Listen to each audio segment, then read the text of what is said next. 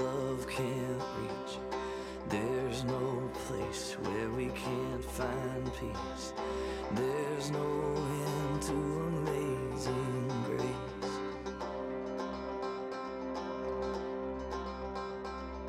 Take me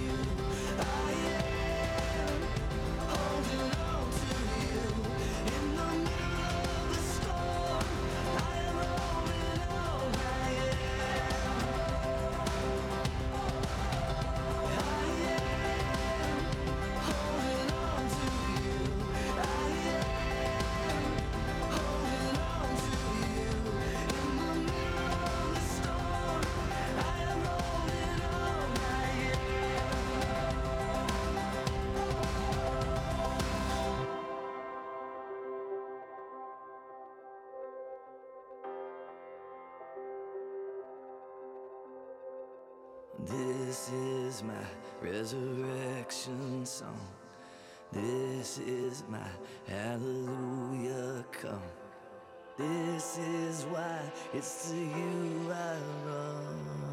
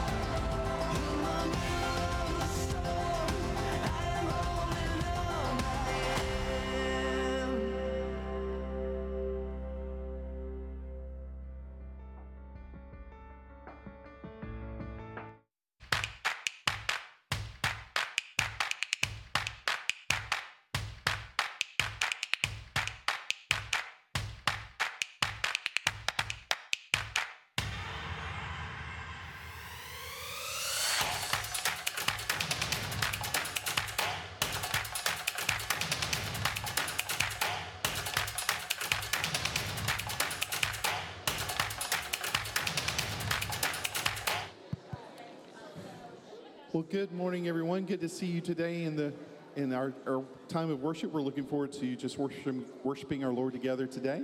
Would you stand with us as we sing, please?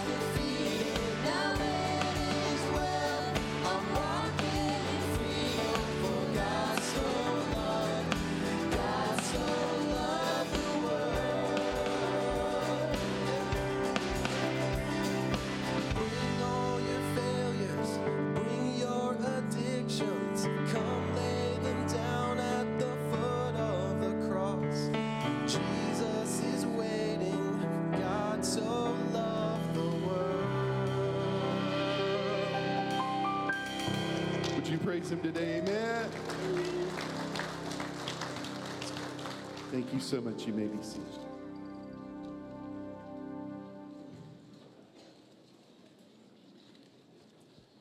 I believe we're going to show a video. Yeah.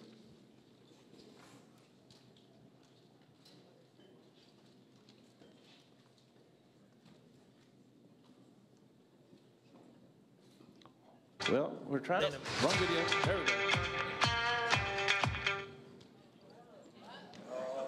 Short video, so.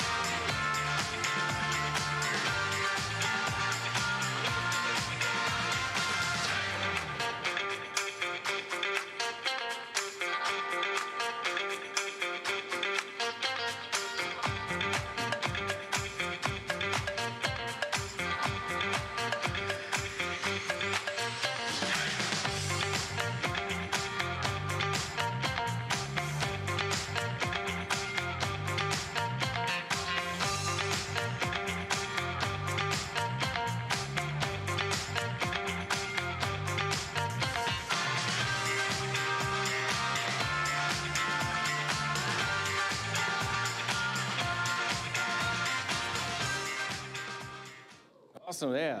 That just gives you a little reminder, a little uh, taste of what Extreme Hunt is all about. We talk about it, but sometimes it's good to see that video, especially of the, the kids that are going and I mean in masses. Uh, drone, the drone footage. But I tell you what, when I saw that video, I said, no kid can say they can't clean their room. Because they see how fast they just clean those eggs up off that ground. I mean, they cleaned a whole lacrosse field like in no time. So I'm humming. There we go. Is that better? So, so when I saw the kids cleaning up that, I like, they're not too young to clean their room. They know how to clean. You might have to hide some candy in different parts of their bedroom, but if you clean your room, you'll find a treasure somewhere in your room. So clean your room fast. But uh, I'm Pastor Tim. I'm the executive pastor here at church. Love having you here and love having you a part of our community as we serve like the Extreme Hunt. And so Extreme Hunt is coming around the corner, March 24th, 3 to 5. And we need volunteers. We need volunteers to help with parking. We need volunteers to help with greeting. It's like one of those things, it's all hands on deck. Everybody in the church, everyone that you hear my voice, you have been given a talent, a gift of some sort. Even if it's the gift of just greeting people and talking to people, you have that gift. If you have Jesus Christ living in your heart, this is your time to share Jesus Christ with the community as they come out. And you see, there's a lot of people that come out to the extreme hunt. So we want all hands on deck. So come and help us with the parking, with getting people in and out safely. Come and help us with greeting people, talking to people as they're waiting in lines to get uh, some food or something, or, or just uh, uh, just hanging around the field. This chance that you walk up to somebody and say, "Hey, thanks for coming out today. What brings you to, to the extreme hunt? You know, do you live here in the area? And have you heard about our church, Impact Church? And this gives you, a, it's, it's really a, a neutral neutral playing surface. We're not at their door, knocking on their door, and they may be scared to come to church because they don't know what us church people do inside the building. Uh, so it's a, an opportunity for us to meet on a neutral site and talk to them about Jesus Christ, about our impact family. And uh, so, all hands on deck, come out and serve. So, my wife Angie's over there on the side. If you want to find a way to get plugged in, she's wearing the red Liberty. greeting people as she does. But see Angie and say, hey, I want to get plugged in. I want to know how to serve in the community. Also, Candy, we want to fill the eggs. So uh, grab eggs on the way out so you can fill those eggs. Uh, if you don't want to fill eggs eh, or you just don't have the time or ability, if you want to donate candy, donate candy, donate money. You can put a check in and say, buy candy with this. And because uh, 50,000 eggs have to have 50,000 pieces of candy inside of them. So that takes a lot. And all of us working together can make it possible. So think about the extreme hunt. Uh, next slide will be the Blazed Pizza. We're doing a fundraiser to get our youth to summer camp. So it takes a, about, I think, $439 for each teenager to get to summer camp. So some parents might have two kids, three kids going to summer camp. So we want to help out families that want to get their kids to a gospel-centered summer camp for their kids to hear Jesus Christ, learn about the scriptures and how powerful the scriptures are in their life as a teenager. So Blaze Pizza is doing a great fundraiser with us. Uh, so you have to have the flyer in order for 20% of your purchase to go to our youth group. So to get that flyer, you can go to our website. Our website is impactforest.org. Go to the website, go see Jeremy or myself, and we can text you the flyer so you can show them when you go to Blaze Pizza. Uh, but buy pizza tomorrow. I think what what did the slide say? Today. To, it's today. today. Not tomorrow. Tomorrow does us no good. I'm gonna go today and tomorrow. I like Blaze Pizza. So, so today, so today, 20% of your purchase goes to help the teenagers out. Um, if you want to do online orders on the flyer, there's a code that you can put on the online order so you don't have to wait in line because there's going to be everyone here in this church is going to be in line. So you want to skip the line, go online order. There's a code on the flyer that you can put the code in. So the next video is uh, we have a church plant we sponsor uh, in Texas. So here's a short video from uh, Julian and Melissa Martinez uh, who are leading up that church plant. Hey, Impact Church. Uh, Julian and Melissa Martinez here, church planters to Port Arthur, Texas. We are so excited to show you the progress of our building and uh, where we are. We want to thank you for your support. We want to thank you for your prayers. We want to ask you to just keep praying for us uh, because this is going to be a long process. And as you can see, uh, we are in the middle of construction uh, as we speak. We have about four and a half weeks until Easter, which is uh, when we're wanting to launch. And so we are praying diligently and we are working our fingers to the bone uh, to get done. But we just wanted to give you an update to say thank you for your support, to say thank you for your prayers, and uh, and we want to ask that you would continue to pray, not only um, for our space and for all the things we got to do here, but for the hearts of the people of Port Arthur. Uh, we've been we've been reaching out to people, and people have been reaching out to us, and we've already seen God doing some things, and so. Keep praying. Thank you so much for your support, and we can't wait uh, to show you the update Easter Sunday. God bless. So that's Julian and Melissa Martinez. They're leading a church plant. And you know what's cool about this? I'm, I'm, close friends. My wife and I are super close friends with Julian and Melissa. So we were talking to them. They were asking about, hey, we want to do a church plant. You know, one of the experiences I showed, shared with him is as our church didn't have a permanent building or didn't have a place, we were in a tent in a field. It didn't stop us from serving the community, right? And so that's what they started doing. But we don't have a place that we've rented. We don't have a place that we meet. And so they started doing events in their community, in the Port Arthur community, even before they even knew where they were going to meet, because they are inspired by what we were able to do at Impact Church. And so by doing those community events, they've just got connected to a Port Arthur community. It's a community in Texas that is pretty much got, uh, uh nobody wants to go in it. Uh, people are kind of leaving it because it's a rough area. You know, we spent the night at their house and hear gunshots, you know, two o'clock in the morning. And I was like, is that normal? They said, oh, yeah, sometimes it's 2 o'clock in the afternoon. So, uh, but it's, it's a part that really needs the Lord Jesus Christ. And so they're excited to go there to start the church, and we're excited as a church because we've had so many people, as we started this church, so many people supported us and helped us along the way. So uh, we just feel like it's right for us to help other churches to get planted, to get started. So your donations towards missions is going towards Port Arthur Fellowship, a church in uh, Port Arthur, Texas. So just want to give you that.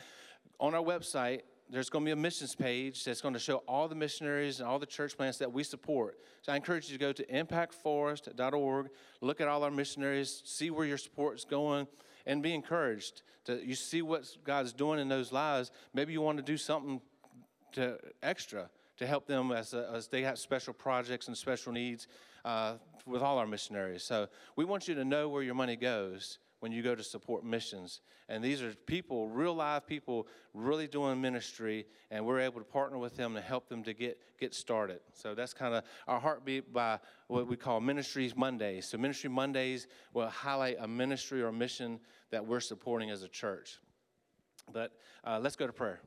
Dear God, thank you so much for your love for us. Thank you, you have blessed us as a church so much and, and allowed us to be a, uh, an influence and impact on this community by sharing Jesus Christ and ta- taking the opportunities to serve this community, love on this community, uh, like the Extreme Hunt. Just a great way to, great way to have families come together, uh, families meeting other families in the community. Uh, as a church, we get to love on them. Uh, so thank you, Father, for, for how you've used us. Father, we're just, uh, just tools in your hand, wanting to be, here I am, Lord, use me and send me. And you have done that. And Father, we give you all the glory because it's not us, it's all you and how you've uh, grabbed us by the hand and said, hey, we can make a difference in this community together. Impact Church, hand in hand with God. And Father, we thank you for that. We pray blessings on Julian and Melissa Martinez as they're doing the same thing. Inspired by what we're doing here in Forest, they want to do the same thing in Texas. And uh, Father, thank you for uh, giving them a space to where they can meet now, uh, help them to finish out that renovation so they can be ready on Easter Sunday to invite the community in for the very first service at Port Arthur Fellowship. Bless them with what they need, with hands to, to work together, uh, getting everything ready to, to impact that community for Jesus Christ. Father, we pray your blessings on the rest of this service as we honor you with our voices, as we sing, as we praise. Uh, Father, pray for Brad. As a church body right now, all of us pray that you would just take Brad and fill him with your spirit. We lift him up to you, Father, that you would just clear his mind of any distractions, allow him to speak honestly.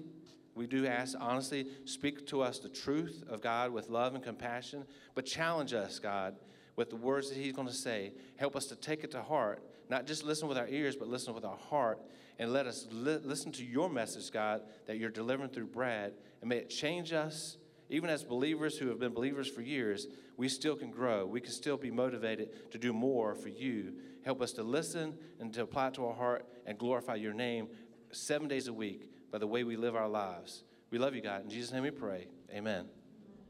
Amen. Let's all stand together as we sing with you.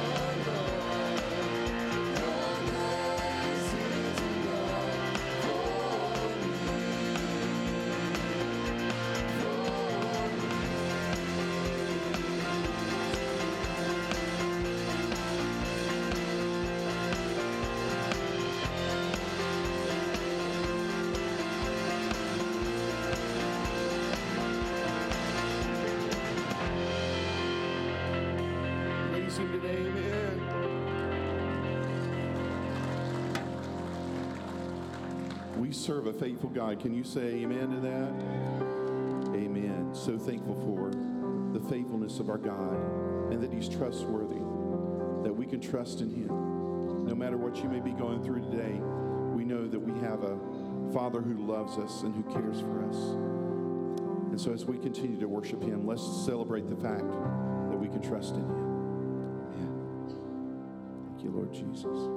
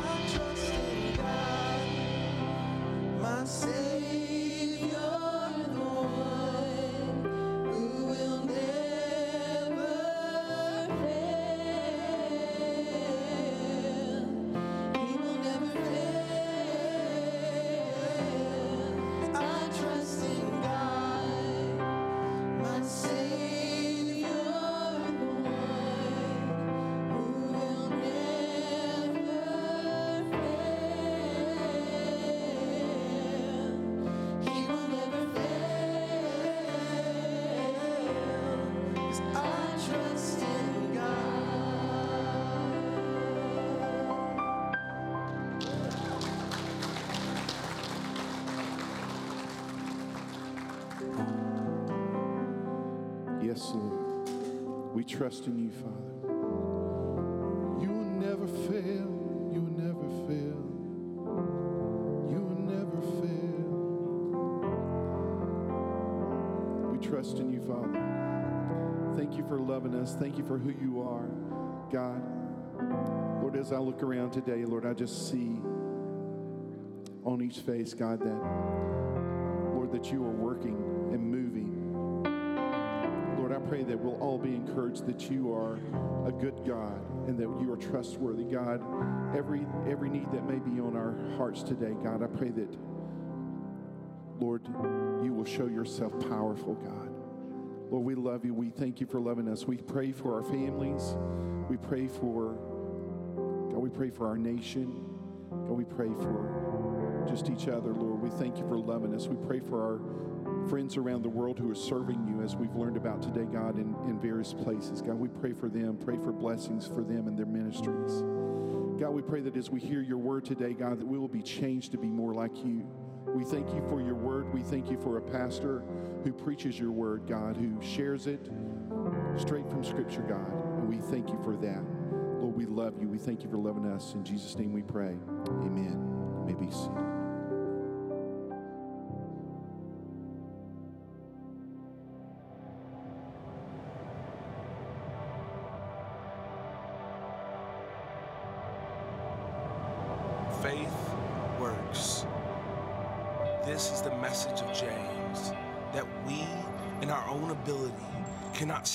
The face of adversity.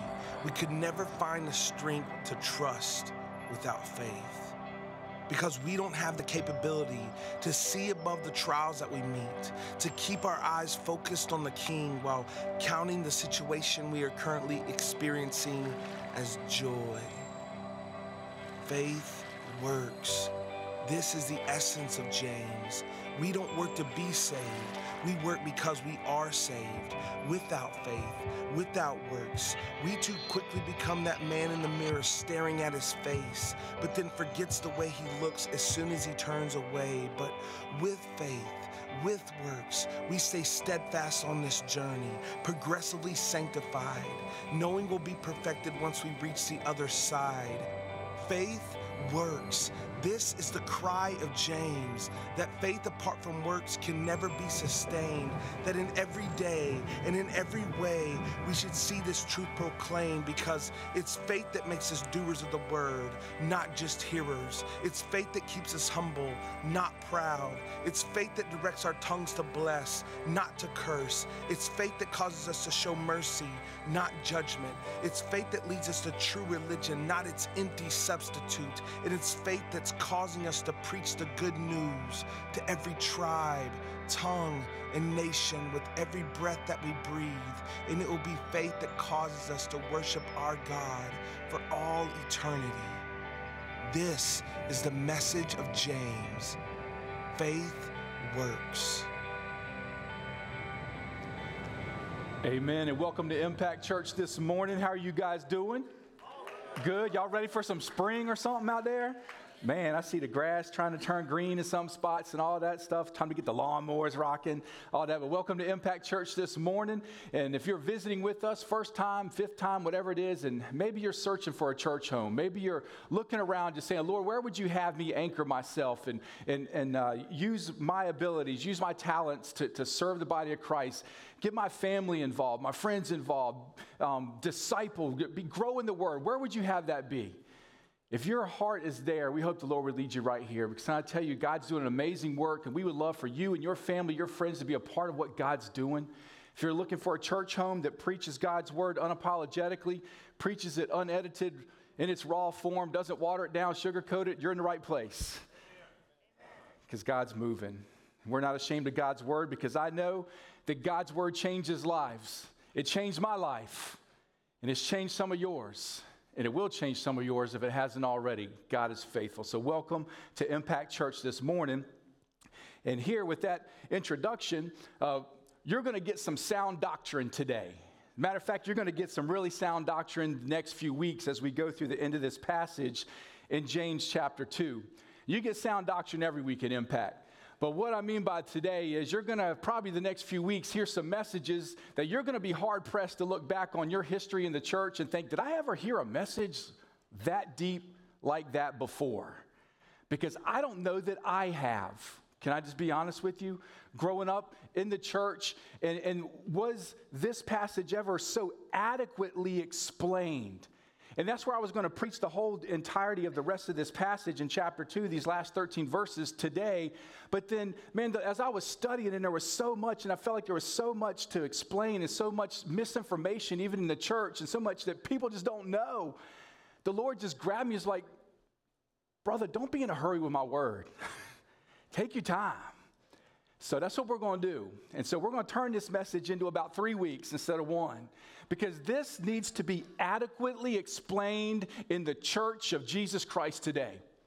In this Laodicean church age that we're in, in this church age that, that believes somehow that I can have my sin in Jesus too, this is a message that's needed. And this is a healthy message. This is an encouraging message. This is a wake me up message. Because today's message, the title of it is Living Faith. And so today, so today I'll start it in the next few weeks. We'll kind of go through this. And, and Rick and I are actually going to tag team. Rick Kennedy's going to uh, be preaching one of these messages. Uh, and uh, you're not going to want to miss that next week. And um, so we're going to tag team this. I'm going to tell you right now, that's a WWE tandem made in heaven right there. You know what I'm saying? We're going to be pouncing the smackdown on the enemy and some lies, right? So uh, maybe we could be like Hulk Hogan and Ric Flair or something. Well, they had hair. We can't do that. We got to be like Dwayne Johnson and John Cena, right? Because we all bald. Anyway, but we're going to tag team this, and God's going to have a word for us all. And I hope that it speaks to you as much as it's spoken to me. Can I be honest? God's word is good, it's sweet like honey. And if we'll let our hearts be right before the Lord, we're to soak this stuff up. We're not to run from it. Mm-mm. We're not to run from sound doctrine. We're to sit and we're to let the Lord and the Holy Spirit do its work.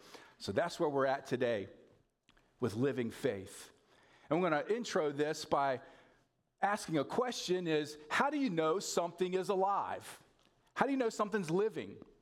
Well, you know, we have stages that, that we look at for clinical death in, in a human. And of course, the top being are you breathing? And do you have a heartbeat? Right? Because if you don't, we have something called what that we can try to do? CPR, right? And try to bring you back to life, right? Just because the heart's not beating and the breath's not there doesn't mean it's all over. So I want us to get that message today. This message may fall on you and you may self examine yourself and be like, Brad, man, dude, I don't know where my faith is. My faith might be dead. Don't get the condemnation message from the enemy that there's no hope, that you're washed up that God can't use you. Let this be a life giving message today from the Spirit of God and through His Word that He wants to bring us back to life, that He's got something for you, and He wants to awaken us so that we can be raised to walk in this newness of life. There's a psychologist, Dr. Alfred Adler, and he holds this interesting theory in individual psychology, and it goes right in line with what James is going to say spiritually for us here today. Alfred Adler said this. It says, when dealing with people, he says, trust only in movement. Life happens at the level of action. He goes on to say this We are not what we say, but we are what we do. What we do, he says, is the real key to our intentions trust only in movement. So, what he has done, he's observed in human behavior from the viewpoint of psychology, secular psychology now, that only real, the only real revelation of a person in their heart and their true intent is through their behavior, how they live. Guys, I'm going to tell you today, James is going to point that same thing out spiritually the intent, the condition rather of our heart and our faith is manifested in our life. by how we live. In other words, does our actions match our words? Because our actions are a outpouring of our heart. And our heart is in a condition of what we've allowed to go into our mind. So, guys, where are we today? Where would this word find us? Because we're going to see, James is going to point out that there's a dead faith, there's a counterfeit faith. There's a faith that many would believe is viable, but in fact, it's dead. How do we know what that is? And once we figure out if that faith is dead, how do we bring it back to life? I'm going to tell you today Jesus is in the business of making the blind see. He's in the business of raising the dead back to life. And He wants you and me to be raised today, uplifted by His word, encouraged, eyes opened, and walk in newness of life through His Spirit. Let me pray for us before we dive in. Dear Lord, we love you. Lord, we thank you for Jesus. Lord, we praise you. Lord, for who you are, that you are holy, that you are sovereign, and Lord, that you love us so much you died for us. And you lavish upon us your grace, your mercy, and your love, and you give us this gift of salvation. And Lord, that as such, you have a plan and a design for those who you call friends, who are a child of God. That, Lord, through your spirit and through your word and through your process of grace that justifies and sanctifies, Lord, that there's a difference in us. And as such, there's a light that shines out. And Lord, how the enemy would love for the church to miss that. Because then it affects everything that you have for us to do through your sacrifice. Lord, let us hear your word today. Let us not run from it. Let us not resist it. Let us soak it up, examine ourselves, see if we're of the faith. And if by chance this word today finds us on the failing side, Lord, revive us by your spirit, Lord, by your grace, your mercy, your love. Draw us to yourself as your name is high and lifted up, Lord. We value your word, and I pray that your spirit would fall upon this place. Change hearts, Lord. Change lives. Move us. Lord, we want to be different. You get all the glory in Jesus' name. Amen. All right, guys, you have a copy of God's Word, and I hope you do. And if you don't, you can light it up with your phone or your iPad or whatever you got. James chapter 2. We're going to read the entire passage, um, the rest of the passage today, from verse 14 to 26, but the majority of our talking today will be stuck in verse 14. So let's go ahead and stand for the reading of God's Word in James chapter 2, and we're going to read verses 14 through 26 so we can get the whole context. What does it profit, my brethren, if someone says he has faith but does not have works? Can faith save him? If a brother or sister is naked and destitute of daily food, and one of you says to them, Depart in peace, be warned and filled, but you do not give them the things which are needed for the body, what does it profit? Thus also, faith by itself, if it does not have works, is dead. But someone will say, You have faith and I have works. Show me your faith without your works, and I'll show you my faith by my works. You believe that there is one God. You do well. Even the demons believe and tremble. But do you want to know, O foolish man, that faith without works is dead? Was not Abraham, our father, justified by works when he offered Isaac, his son, on the altar? Do you see that faith was working together with his works, and by works, faith was made perfect? And the scripture was fulfilled, which says, Abraham believed God, and it was accounted to him for righteousness. And he was called the friend of God. You see then that a man is justified by works and not by faith only. Likewise, was not Rahab the harlot also justified by works when she received the messengers and sent them out another way? For as the body without the spirit is dead, so faith without works is dead also. You may be seated.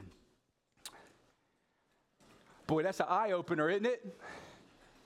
That's an eye opener.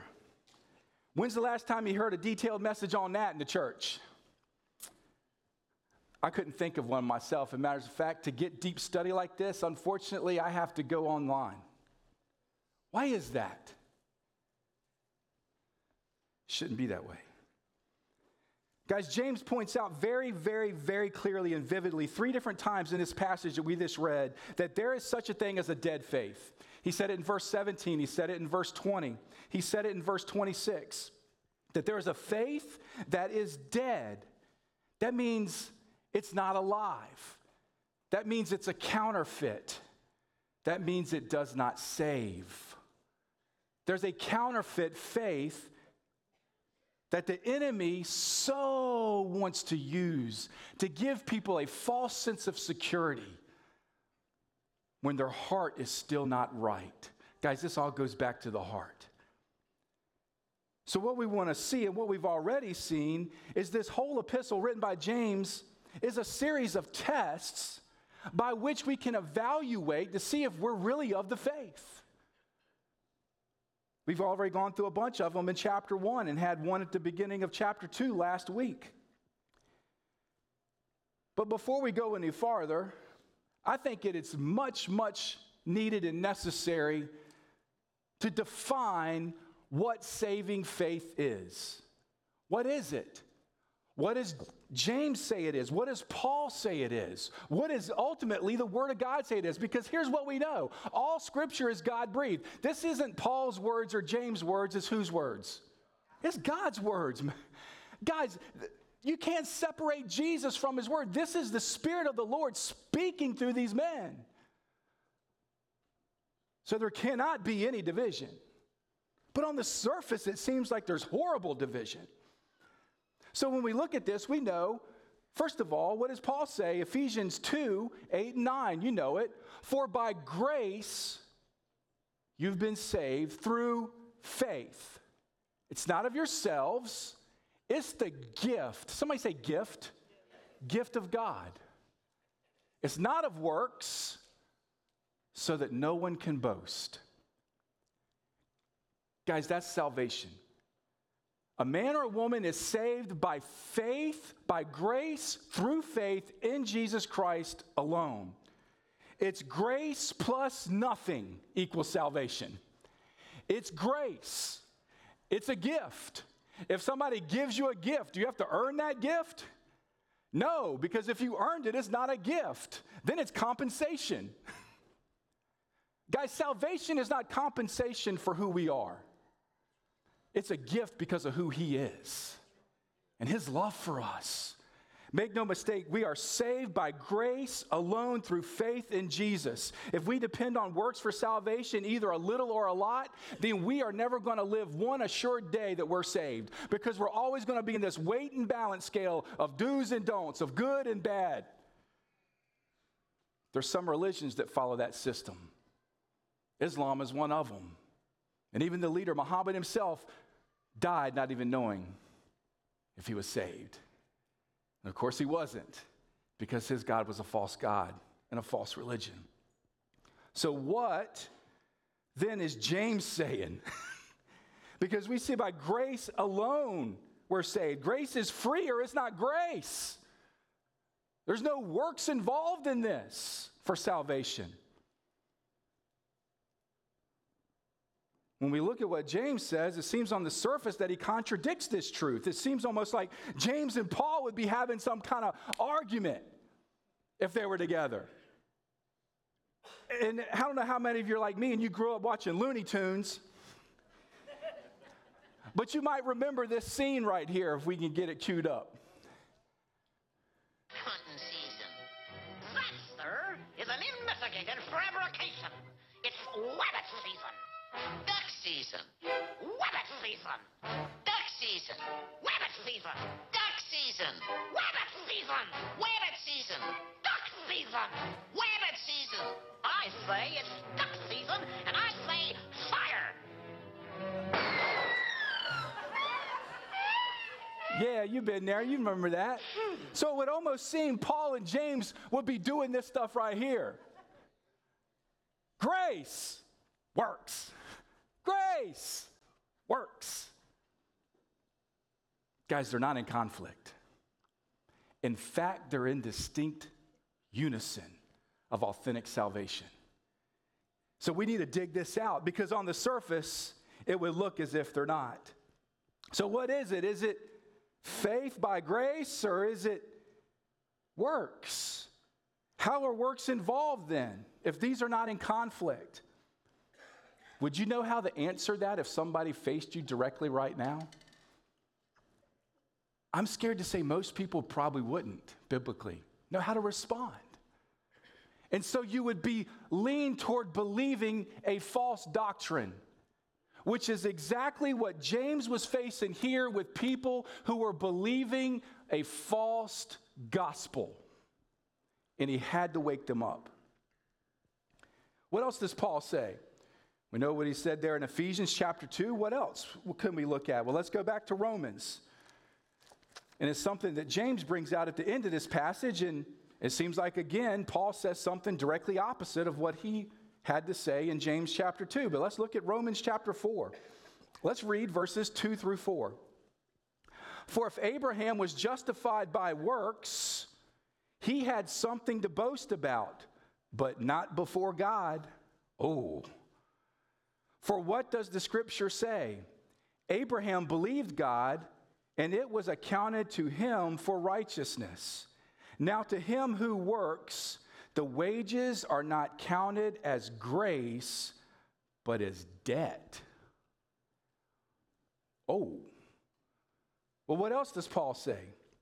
If we look in Galatians chapter 2, verse 16, Paul directly states that we are not justified by works of the law, but by faith in Jesus Christ.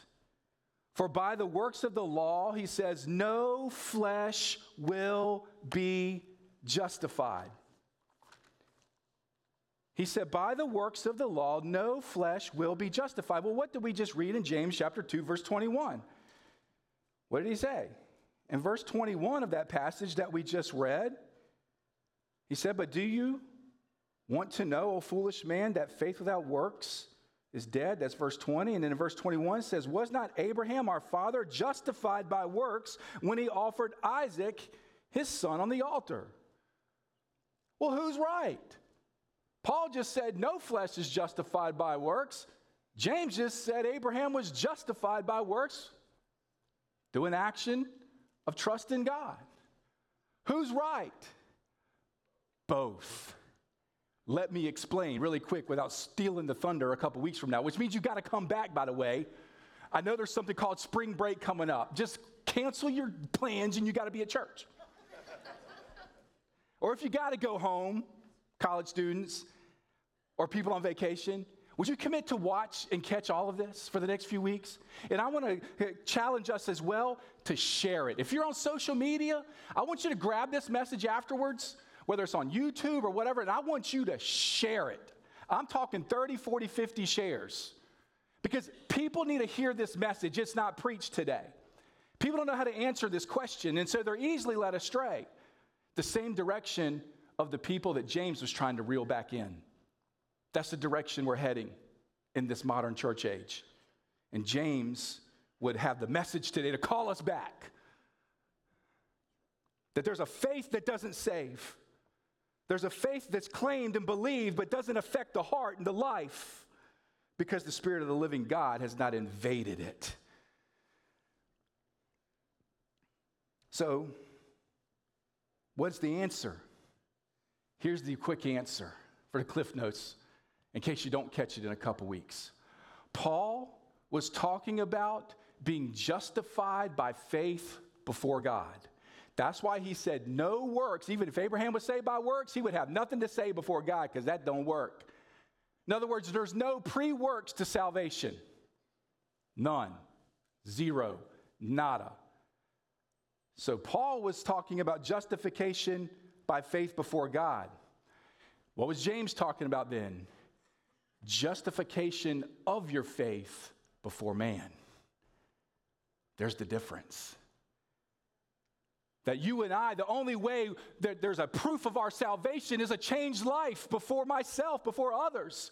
When the Bible says to examine my faith, how do I examine my faith? I don't examine my faith by going back and, and looking how many times I went to church or did I go to the altar and do it. I examine my faith by my life, by my action.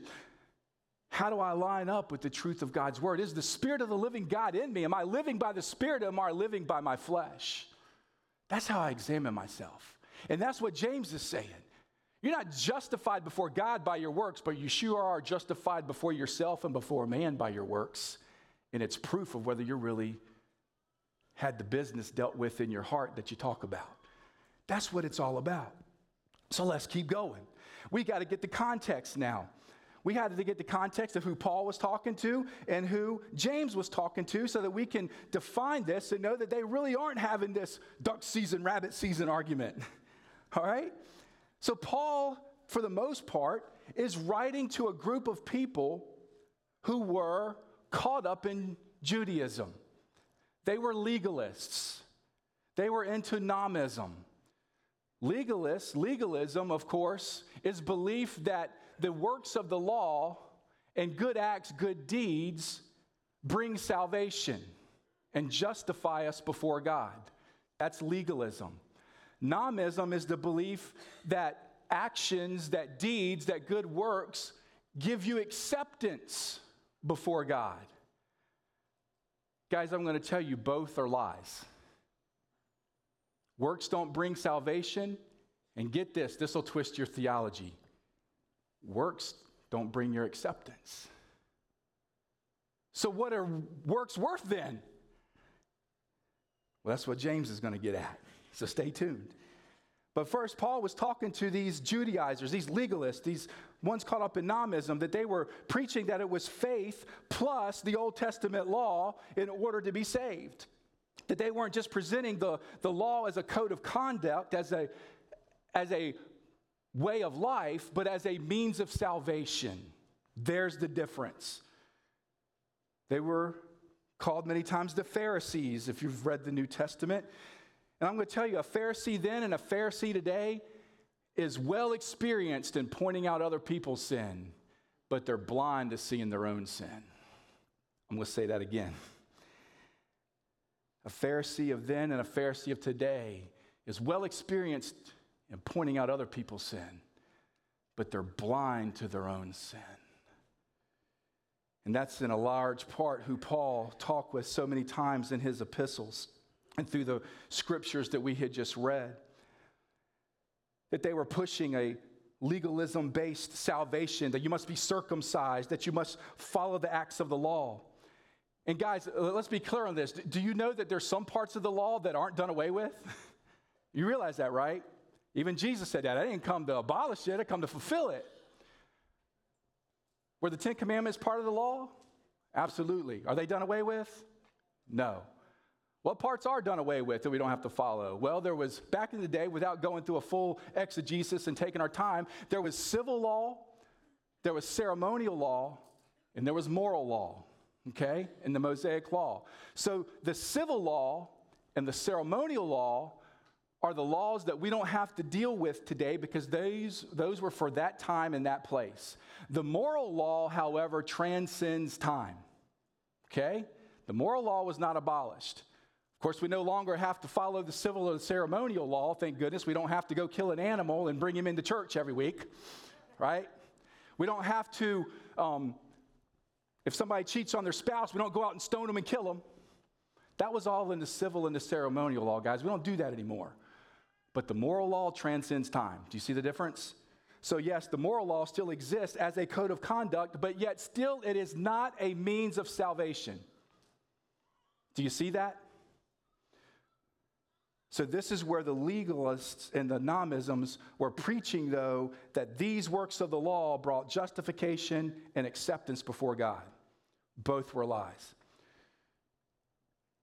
Guys, our ultimate acceptance before God is based on the righteousness of Christ, not mine or your ability to keep the law or live righteous lives on our own. So, in other words, we don't do good works to get saved, we do good works because we're saved. Here's another one. We don't do good works to be accepted by God. We're already accepted by God because of the work Jesus did on the cross. If we put our faith and trust in Him. So that's who Paul was writing to a lot.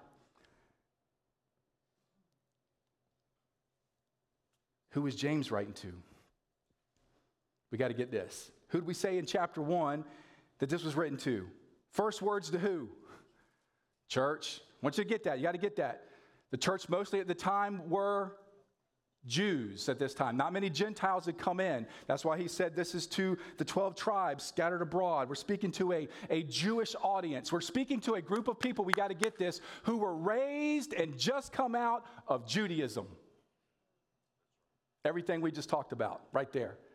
They were preached and grown up in and shoved down their throat a works based faith for their whole life. And so now James is coming in because something had gone astray in their walk, in their faith. What was that? All right, so these people identified themselves as Christians now. They were no longer following the Jewish customs. They had identified themselves with Christ. But some of them obviously were genuine, but some of them were less than genuine. Hence, all these tests that James gives in this epistle as the first words to the church. So, some of these Jews had gone essentially from one extreme to the other. You get that? They had experienced a stressful life because of Judaism, right? I mean, think about that. This totally works based righteousness system for salvation, and they were raised believing the efficiency and the efficacy of works, works, works. And then along came this gospel of Jesus Christ that was about grace, that you're saved through faith. So imagine living your whole life under a system of works, knowing that you couldn't live up to that system. There was not a thing you could do to, to make yourself righteous by following that law, because the law said if you're guilty of breaking one, you might as well have broke them all. So you never could live up. You were, could, could, do you know how defeated you feel as a person if somebody asks you to do something that you know that you know that you know that you can't do? If somebody asks you right now, you need to dunk a basketball or you won't go to heaven, there's a lot of people to be really defeated feeling. Not Tony, man. He's there, Tony, right there. He's about, wow. Guys, that's the same way they felt. They felt they were being asked to do something that they never could do. And it left them feeling defeated. So along came this gospel of grace of Jesus that says, hey, it's not about works, it's about faith in Christ alone. And they're like, dude, sign me up for that. I want some of that. I went out from under this burden. Because Jesus himself even said that in Matthew 23 that the people, the leaders, the Pharisees of the time who put people still under this system of works, they bind people with burdens far too heavy for them to bear. That's what they were under, guys. So now when they hear this gospel of grace, they want out. And there's nothing wrong with that because they should want out into the gospel saving grace of Jesus Christ. But the problem was they took it too far. Because this gospel was all about grace and liberation and freedom, all about joy, some of them misunderstood that freedom and went too far the other way. Some of them, in fact, went from legalism to an unfounded abuse of liberty. Does that sound familiar today? Oh boy, it does to me as a pastor. I've had so many conversations about this very thing right here. So they flipped the pendulum, like as human beings, we have a tendency to do. When we're sick and tired of one system, I'm gonna run, we'll go all the way over here when right here is where everything needs to be. But that's what they had done. Moved into an abuse now of this liberty, this grace.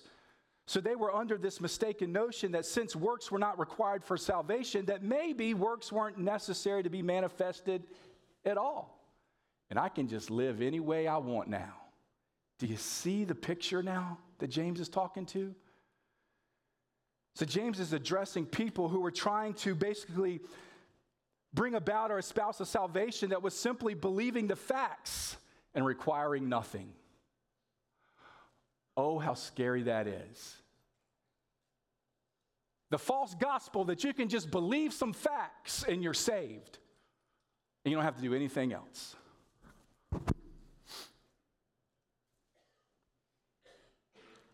Guys, we live in some of that today.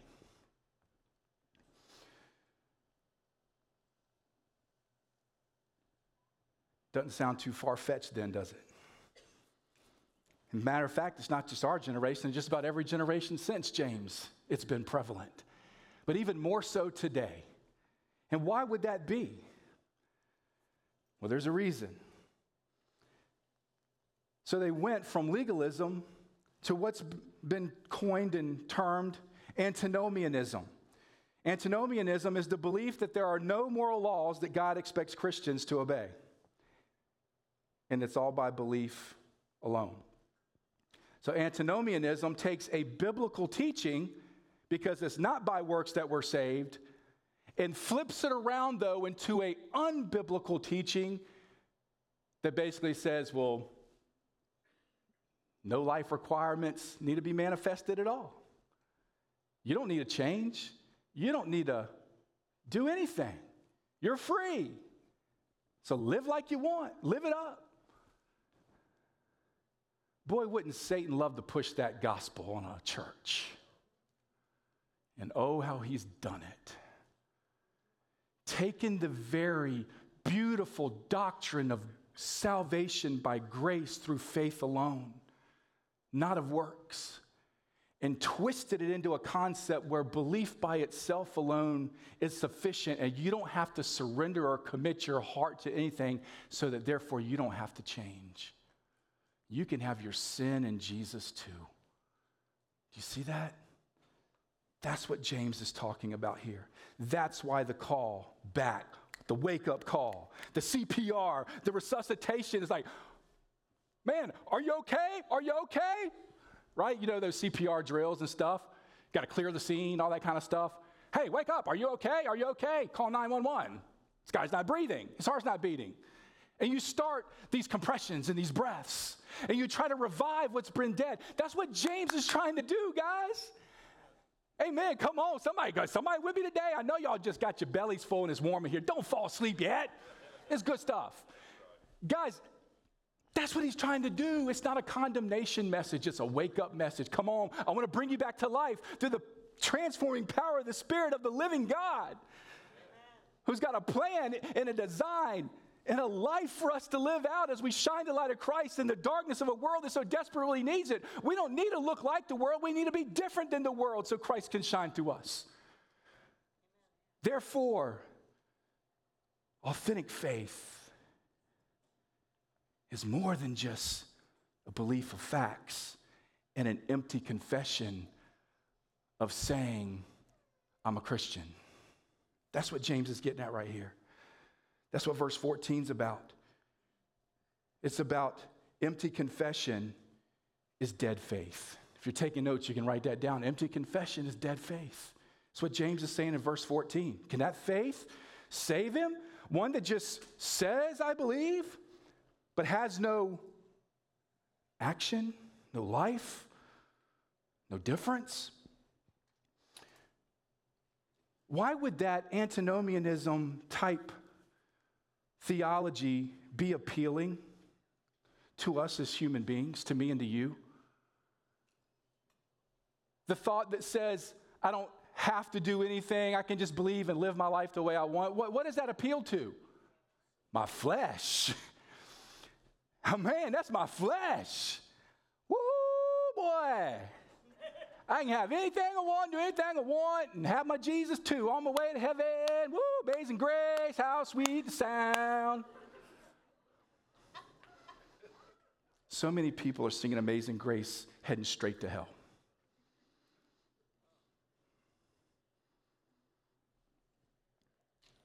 Because their heart hasn't been surrendered. They believe some facts. They've said with their mouth that they're a Christian, but their heart hasn't ever been changed, and therefore their life is proof of that absence.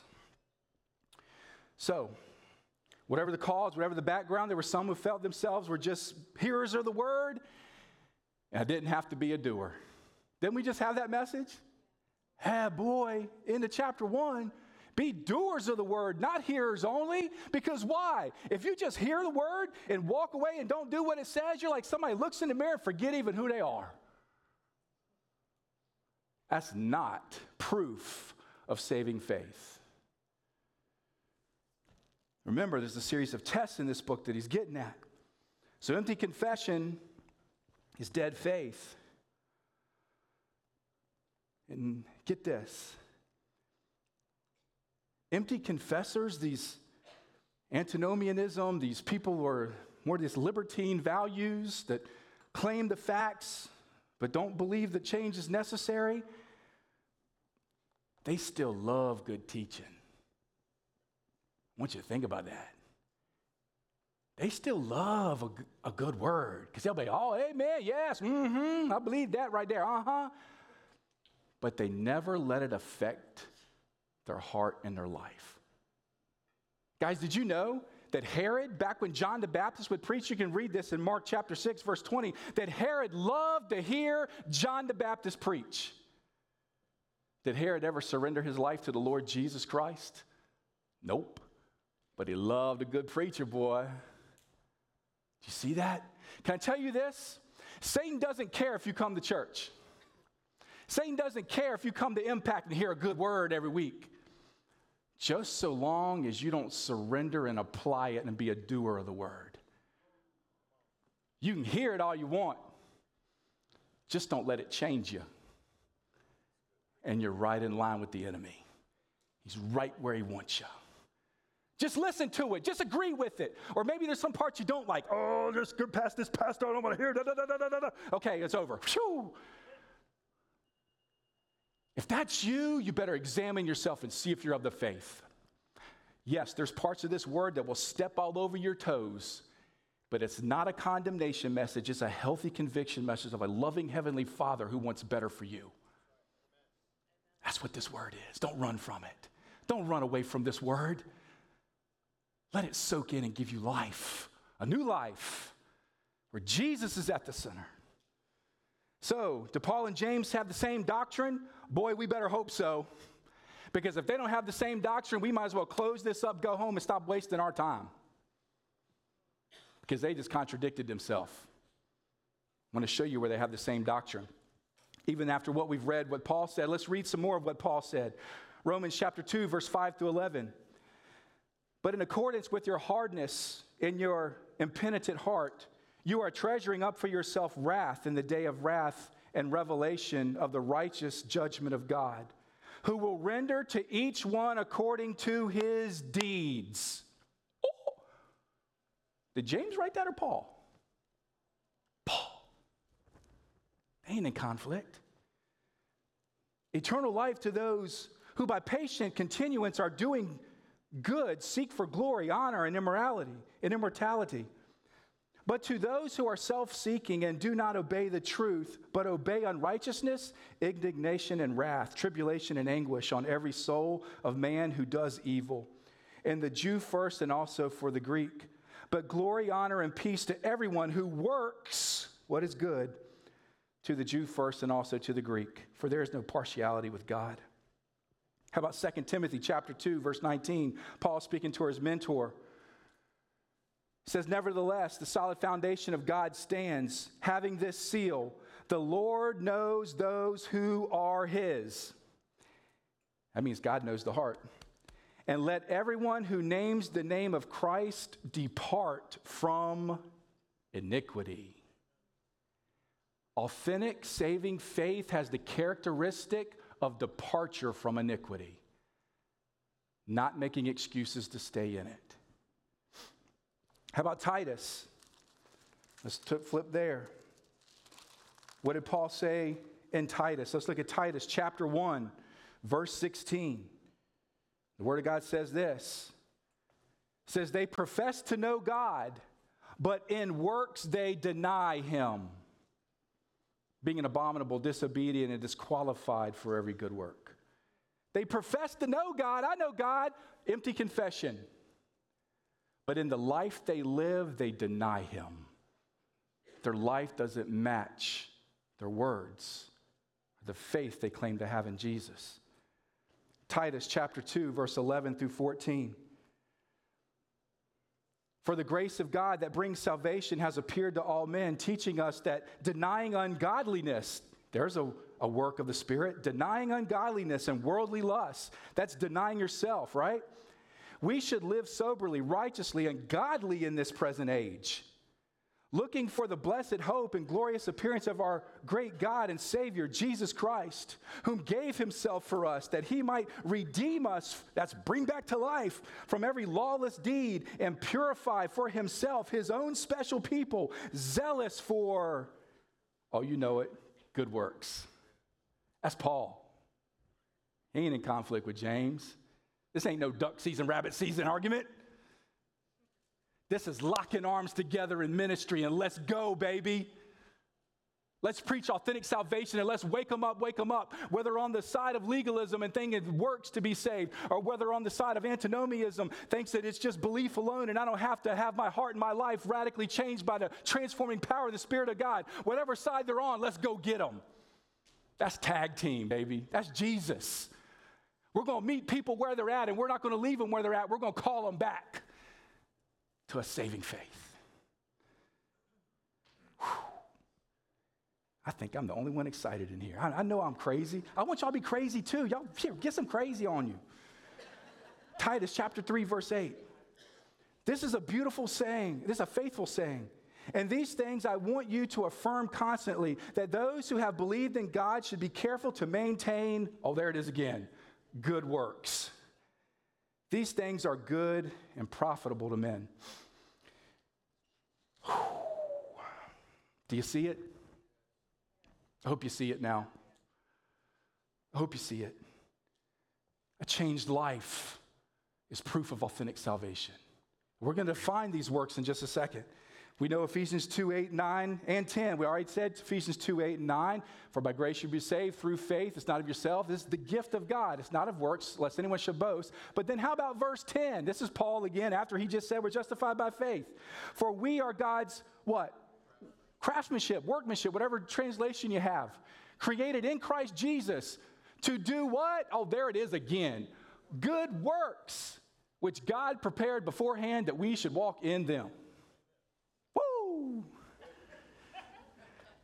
No argument here, baby. Ain't no argument here. This is complete unison of the Word of God and His messengers. This is His canon of Scripture. There's no disagreement. In fact, it's a defense against two different attackers of authentic faith and of the true gospel legalism, and then just free to live like I want. Both are wrong. Both are wrong. And both get called back through the Word of God. So, Paul a lot of times is pointing to the root of our justification. James is pointing to the fruit of our justification. And we're familiar with that. Those of you that are like into planting gardens and stuff right now, guys, I know the time of year is here and you plant trees and gardens and all that kind of stuff. And we're familiar with that. That we know that as a seed sprouts up, it brings what? First, before it comes out of the ground, just a whoop, a root. You gotta get a root system going here too. So, what happens though as that plant matures, there is going to be some kind of fruit, some kind of harvest that's produced, correct? So, therefore, James pointing to the, for the fruit, Paul pointing at the root, and we just seen they're both pointing at the fruit and the root. Because without any root, there is no what? Fruit. Come on. No root, no fruit. So if I have no fruit, that means I have no root. That's it. That's it. Empty confession is dead faith. So, can faith that's not accompanied by dramatic change in moral character and conduct be true saving faith? Well, we know there's a process of sanctification that takes place. It's not an immediate. Once you commit and surrender your heart to Jesus, it's not the next day that, that all your um, bad habits and everything that you're accustomed to are gone away because there becomes a, a growth and a pattern of understanding God's word in Scripture. And as you stay in that, God's Spirit moves and works in you and moves you closer to the image of Christ. So, therefore, we'll say what we said at the beginning. This is a test not of what? Perfection. This is not a test of perfection. This is a test of what? Direction. Do you see the difference? This is not a test of perfection. You and I will never be perfect. I'm going to mess up. I'm going to lose a ball game. Remember that message? But I'm not going to make excuses for losing that ball game, and I'm not going to be satisfied with losing that ball game because I want to win the next time. That's authentic faith in a believer that falls for temptation once, be like, ah ha ha, fool me once, shame on you, but fool me twice, shame on me, baby. I ain't fooling again. I'm not falling for that again. I'm not living in this anymore. Lord, help me. And we know there's things and, and addictions and things in life where you need that help. You need accountability. You need uh, groups uh, and support groups like Celebrate Recovery and, and Chain Breakers that we have here to help you come out of certain lifestyles that have a grip on you. But your heart can still be justified in trying to move a different direction, even while something has a grip on you, but you're trying to come out. Do you see the difference? Versus, I'm just making an excuse for this because this just is who I am, Lord. You know my heart, and I just, you know, and I'm just going to live this way because it makes me feel good. You see the difference? That I'm not making excuses for the loss, I'm trying to come out. It's not a test of perfection, it's a test of direction. We look to close up here as quickly as I can. So, verse 14, very clearly, so I can say with my mouth and not have it in my heart. In that First John chapter 2, verse 4, just plain and simple, just reparaphrased. The man that says, I know him, meaning I know God, but does not do what he commands, is a liar, and the truth is not in him. Isn't that what Jesus said in the Sermon on the Mount? We said so many times these passages in James teach the Sermon on the Mount and reflect it. Matthew chapter 5, verse 16, Jesus said, So let your light shine before men that they may see your, oh, there it is again, good works and glorify your Father in heaven.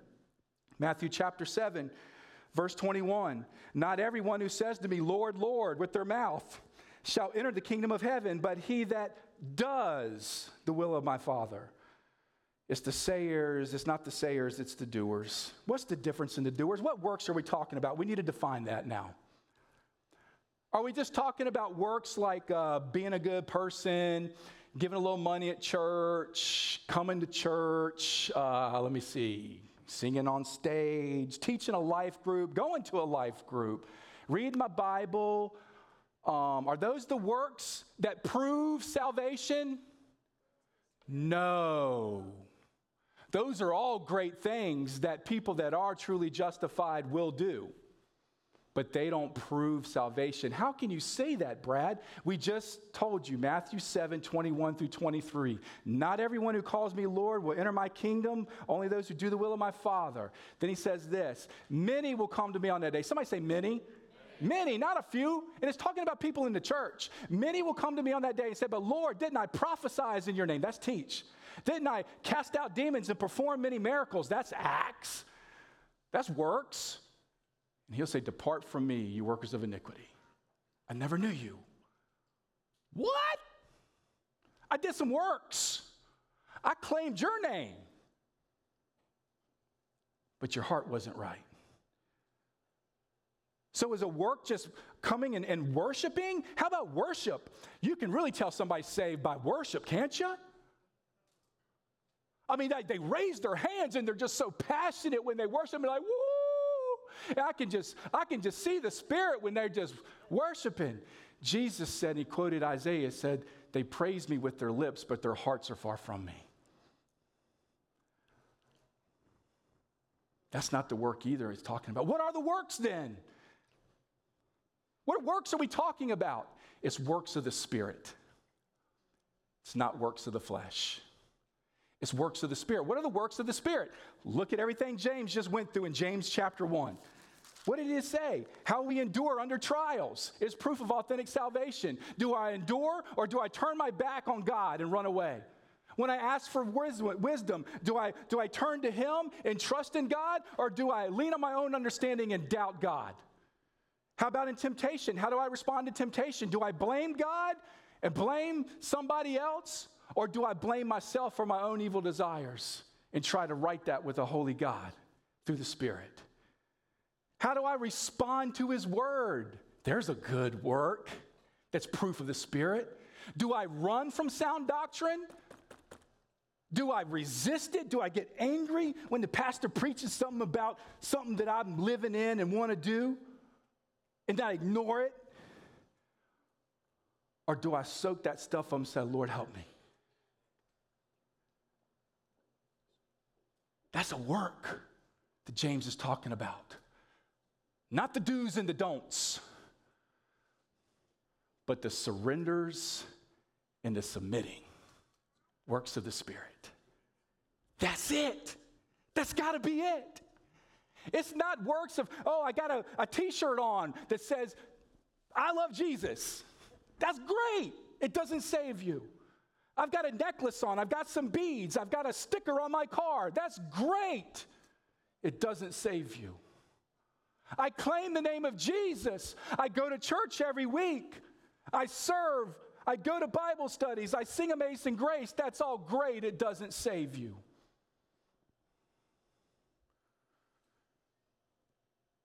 Have you surrendered your heart to Jesus? Denied yourself, take up your cross and follow him. No one's saved by works, but no one's truly saved without producing works, is what we just read all through Scripture. If you don't see it by now, I'm not going to convince you. You'll never be convinced if you ain't convinced after what you just heard. I read so many scriptures on purpose because I didn't want you to hear me, I wanted you to hear Jesus. So here's the kicker if you're taking notes man is saved by faith alone. But the faith that saves is never alone. Oh, that's worthy right there to post on Facebook or something. Put that stuff up there. Man is saved by faith alone, but the faith that saves is never alone. It comes with a transformed heart and a transformed life. So, don't miss heaven by 18 inches. That's the distance from your mind to your heart. A lot of people believe. But have you let that transform your heart? You see, when you publicly say, I believe in Jesus, I, I, He is Lord of my life, you're also publicly submitting to His word and everything it teaches. Did you know that? You can't separate Jesus from His word. You can't say, I'm a Christian, but I don't follow everything that's in here, Brad, and I don't want to. You're not saved.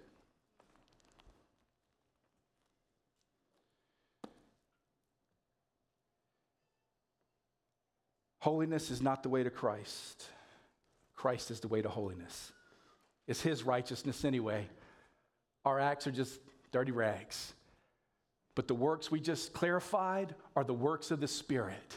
That we respond differently under trial. We respond differently under temptation. We respond differently to His Word. We respond differently to God's people when they come into church. That was the message last week. We respond differently with our tongues. That's coming later in James. We respond differently.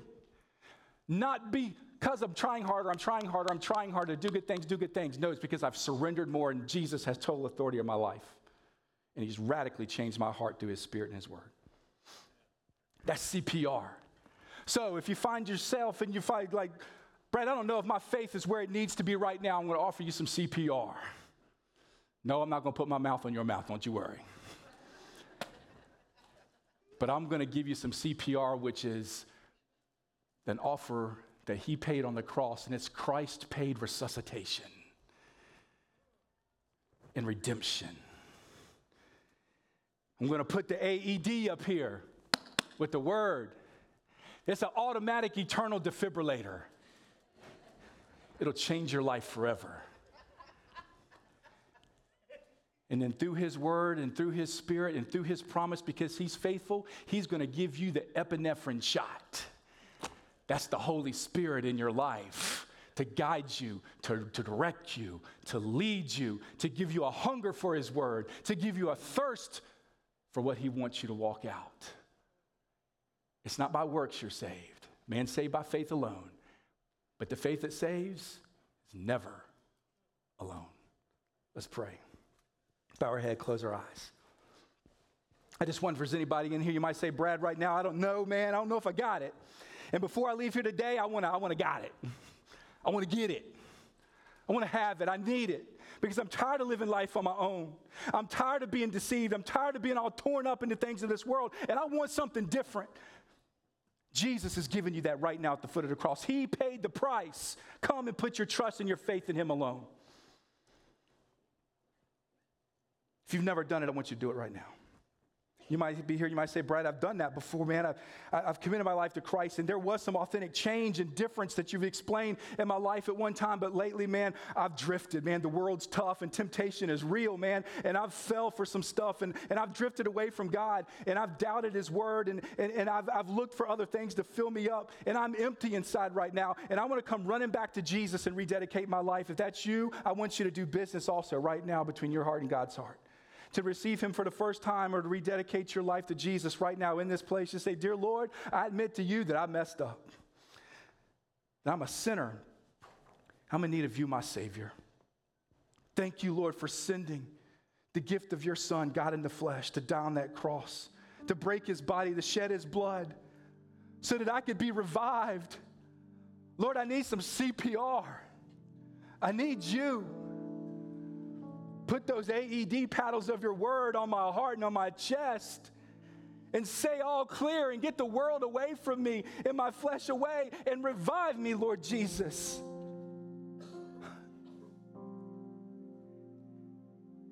Thank you for dying on that cross because you love me. And you knew I'd be in this shape right here, right now. And your word is calling me out. And I'm responding with a yes.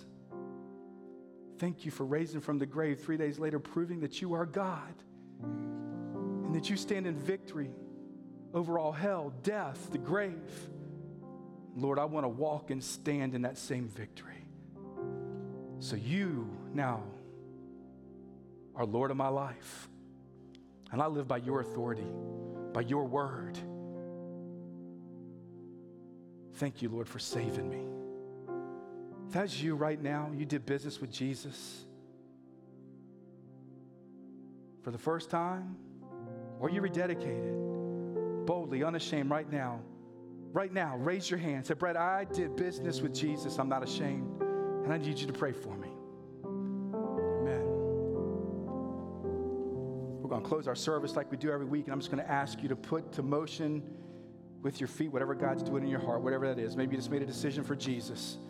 You need to come pray or talk with a pastor. They'll be up here. Or you don't need us. You can walk right past us and just meet with Jesus at the foot of the altar right here. Maybe it's you just need prayer. You need time to spend with Jesus over a situation going on in life, whatever that is financial, relational, health. Maybe you need to pray over a lost loved one. Maybe you need to pray about joining the church, whatever it is right now. Stand to your feet, please. Let's sing with all our heart, with all our voice. Right now, let's come as the Lord leads. Thank you so much for joining us this week in worship at Impact. We trust to know that God's doing an amazing work in your life and in your heart through His Word because He is faithful. Hey, if you made a decision for Christ here today, would you let us know? I'd encourage you to go to our website, www.impactforest.org.